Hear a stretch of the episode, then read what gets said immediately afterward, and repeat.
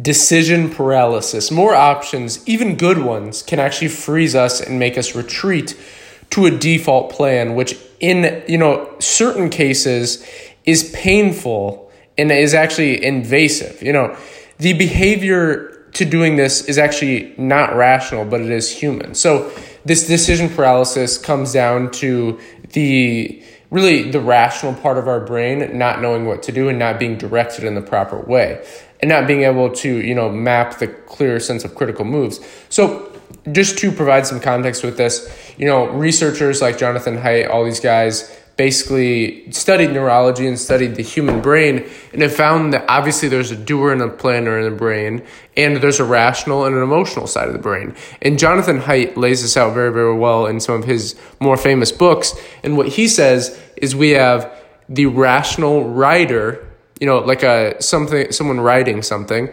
And then we have an emotional part of our brain, which is an elephant. So you can see this as, you know, the writer basically directs the elephant. It, it lays out the plan. It's the rational side. It goes, we're heading, um, you know, this is what we're going to do. We're going to move at this pace. And the elephant is the one that actually takes action and does it.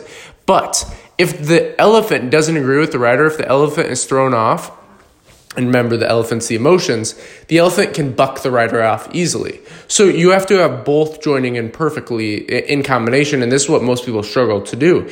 Either they have like way high anxiety and uh, they have decision paralysis, which is, you know, you probably have a pretty strong rational part of the brain if, if it's justified rationale you're using, and or people are way emotional and go off everything and intuition and don't use any logic or rationale.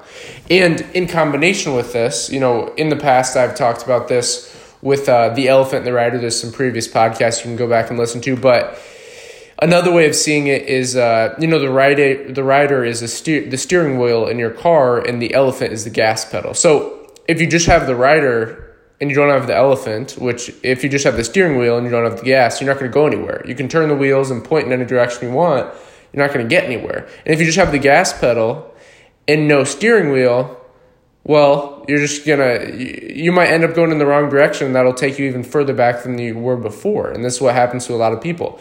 They don't have a clear sense of direction. So the more choices the rider is offered, the more exhausted the rider gets. You know, there's there's something called glycogen in our brain. We have a finite amount of glycogen. I think it's like three to five major boosts of glycogen. So, like if you know in the beginning these are basically like major decisions you have to make that that really require rationale and actually deep thought and most people waste this they basically numb their glycogen by you know every morning they wake up they check their phone right away that's like the first thing they do and that requires glycogen. So really, you need to th- really think deeply about what you do during the day and what you're expending your mental and physical energy on.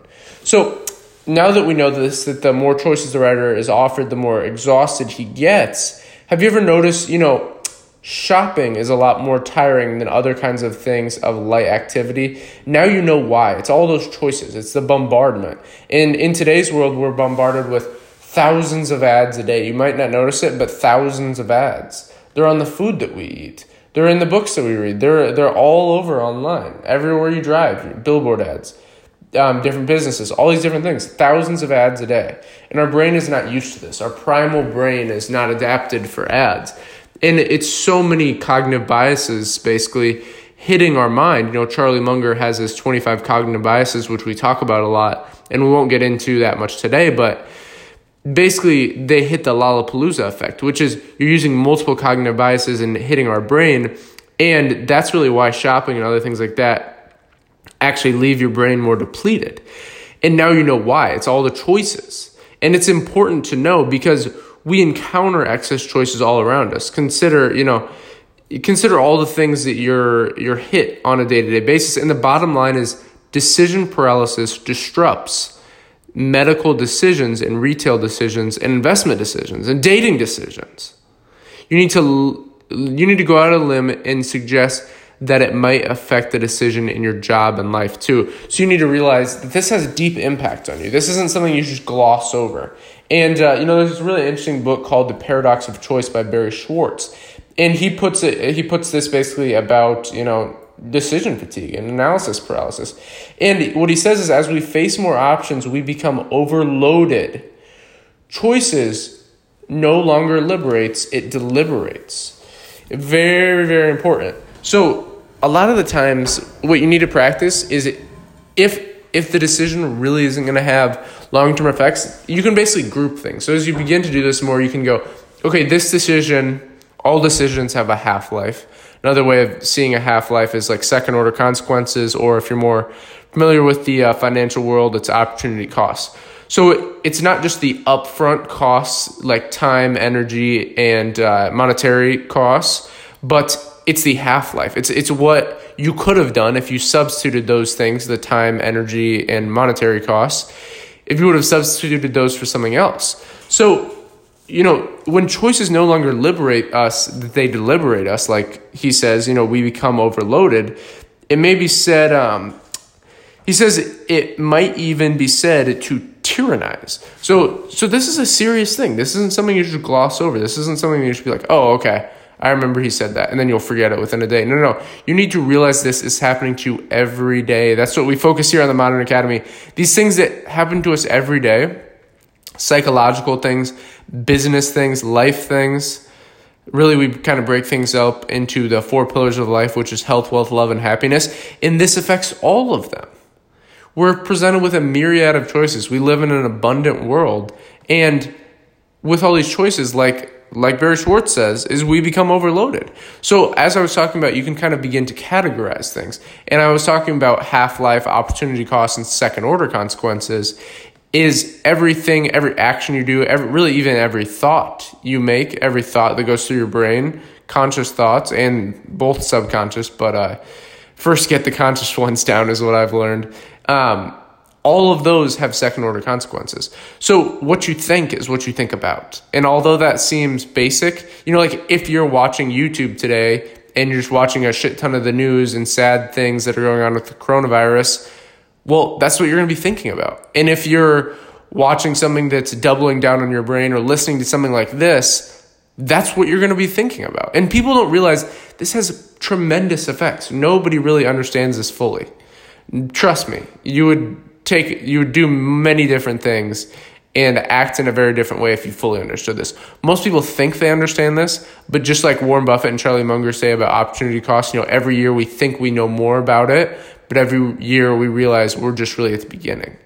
And you want to become a lifelong learner. You want to be humbled by things like this. You know, it's, it's so powerful to realize if you can actually analyze opportunity costs and uh, second order consequences in the half life of things and be able to put things in a bucket. Like, let's say you have a decision today, you know, well, am I going to eat uh, a burger tonight for dinner or am I going to eat a salad? Well, will that choice how long will those half how long will that half life last well you know if you already have the food at home and you're prepping it i would say you know probably under five days right you know you'll digest the food you probably will forget about it in less than three days but let's say you have a decision of whether or not to uh, to either um, you know go and let's say uh, invest in the stock market or invest in crypto or invest in real estate versus putting all that off not caring about it and watching netflix.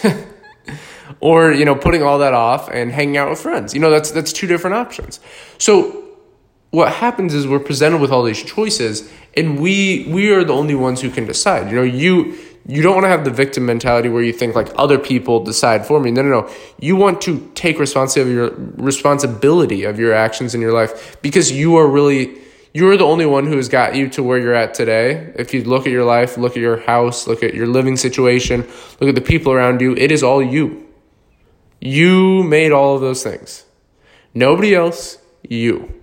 And you really need to accept this and realize that you make the decisions on a day to day basis and you can analyze the half life and the second order consequences. So when you begin to do this, wrapping it back to a very, very, uh, Schwartz says in his book Paradox of Choice, you can begin to make quick decisions. Quick, quick, quick. So my whole point with this is you can group things into, let's say, like the half life of these things is a day to a week, or the half life of doing the investment is a year to 20 years. Or the half life of uh, working out, I would say that's a month. You know, all these things have half lives and they affect you down the road. So it's exact same with, uh, you know, if you decide to go on a vacation, that has a half life. And you can analyze the ups and the downs of it. Um, you know, a lot of these things do. And the thing is, is a lot of us make these unconscious decisions on a day to day basis just because we fall into habit. You know, as uh, I think as Thomas Edison said, is the chains of habits are too strong to be felt until we can't release them. He says something along those lines. And it's very interesting because ambiguity is exhausting to the writer. So because the writer is tugging on the reins of the elephant, remember, rational writer, emotional elephant part of the brain, steering wheel, gas pedal. So because it's it's tugging on the reins of the elephant, trying to direct it down the down the path. So it's trying to make the correct decision while it's got this, you know, we we all have this emotional side of our brain which is impossible to master. We've all been kind of it's uh, you know the burden of of human consciousness in a way. You know, we all have to deal with it. We we most of us really don't control our thoughts. And when the road is uncertain, the elephant will insist on taking the default path. So you must understand this, you know, if if things are uncertain like this, for example, we're in this time of the coronavirus, COVID 19, people are quarantined, people go back to their natural habitat. Like they go to whatever is most comfortable. Most humans default to whatever is most comfortable. It's, it's, it's again, that's actually one of the 25 cognitive biases in our brain. You go back to certainty bias. So, what are you certain that will be comfortable? And you kind of make up this certainty. It's not really a truth certainty, but uncertainty makes the elephant anxious. You need to understand this. And, you know, think of how in an unfamiliar place you gravitate towards a familiar face. You know, there's that uh, interesting show on Netflix. I wasn't the biggest fan of it, but it's called 100 Humans. And one of the things they find for like human attractiveness is if it's. I was kind of pissed off about the experiment because of other things, but uh, I actually watched a little bit of it with my family like a month ago. And what they were talking about is you know, what is most attractive to humans. So if you just run through like a, a series of um, faces and pictures, what is most attractive? And what they showed was it wasn't all the things that you would think. Like I thought it would be symmetry personally, and because uh, they just basically showed like mug shots essentially, and it was familiarity, which I thought it was like a fixed experiment, and you know, we, we before it we didn't have context, but they had like shown this one girl throughout the show, and then they'd shown her in the like when they did all the snapshots of the faces, and it, they are like familiarity, which is true, but I didn't think that was a factor at play, and you know, that's what we gravitate towards is familiarity, and that's why you know decision paralysis can be deadly for change so, you know, that's why like a lot of people get quote unquote homesick when they go to college or go move away from home. And you know, the most familiar path is always the status quo. So, if other people are doing it, it's a lot easier to do it. You know, there's always that parents say to their kids, if if everybody else was jumping off a bridge, would you? Most kids would, because most kids, that's the status quo. You know, in that situation, that is the status quo. That they're, you know, that hypothetical situation. And it's interesting to analyze this and actually understand how you need to direct the writer, keeping this in mind, keeping in mind the uh, you know that that there these forces are at play in our minds, and realizing that you know the status quo will always try and penetrate your mind, will always try to go underneath your consciousness, and really kind of spring up in areas that you may not want it to be. And it's, it's very, very important that you realize this and ha- have conscious, conscious thought and effort when it comes to, you know, really battling off these, these negative impulses that we all experience and really doubling down on focusing on making quick decisions on the things that have the small half life. So that was kind of what we are talking about when I went off on that rant about half life and uh, second order consequences, which I talked about yesterday as well. But uh, basically you want to be able to group things. Like if it's going to have have a half-life of the rest of your life like if one of these things is going to have the half-life so like getting married having a kid most likely investing in a property you know these things very long half-lives. So you need to those things you should save up your glycogen. You know, if, if you have to choose between making that decision and deciding what you're going to eat tonight, what's already in your fridge, I think uh, most people obviously would spend much more time on uh, on the big decision on who you're going to marry.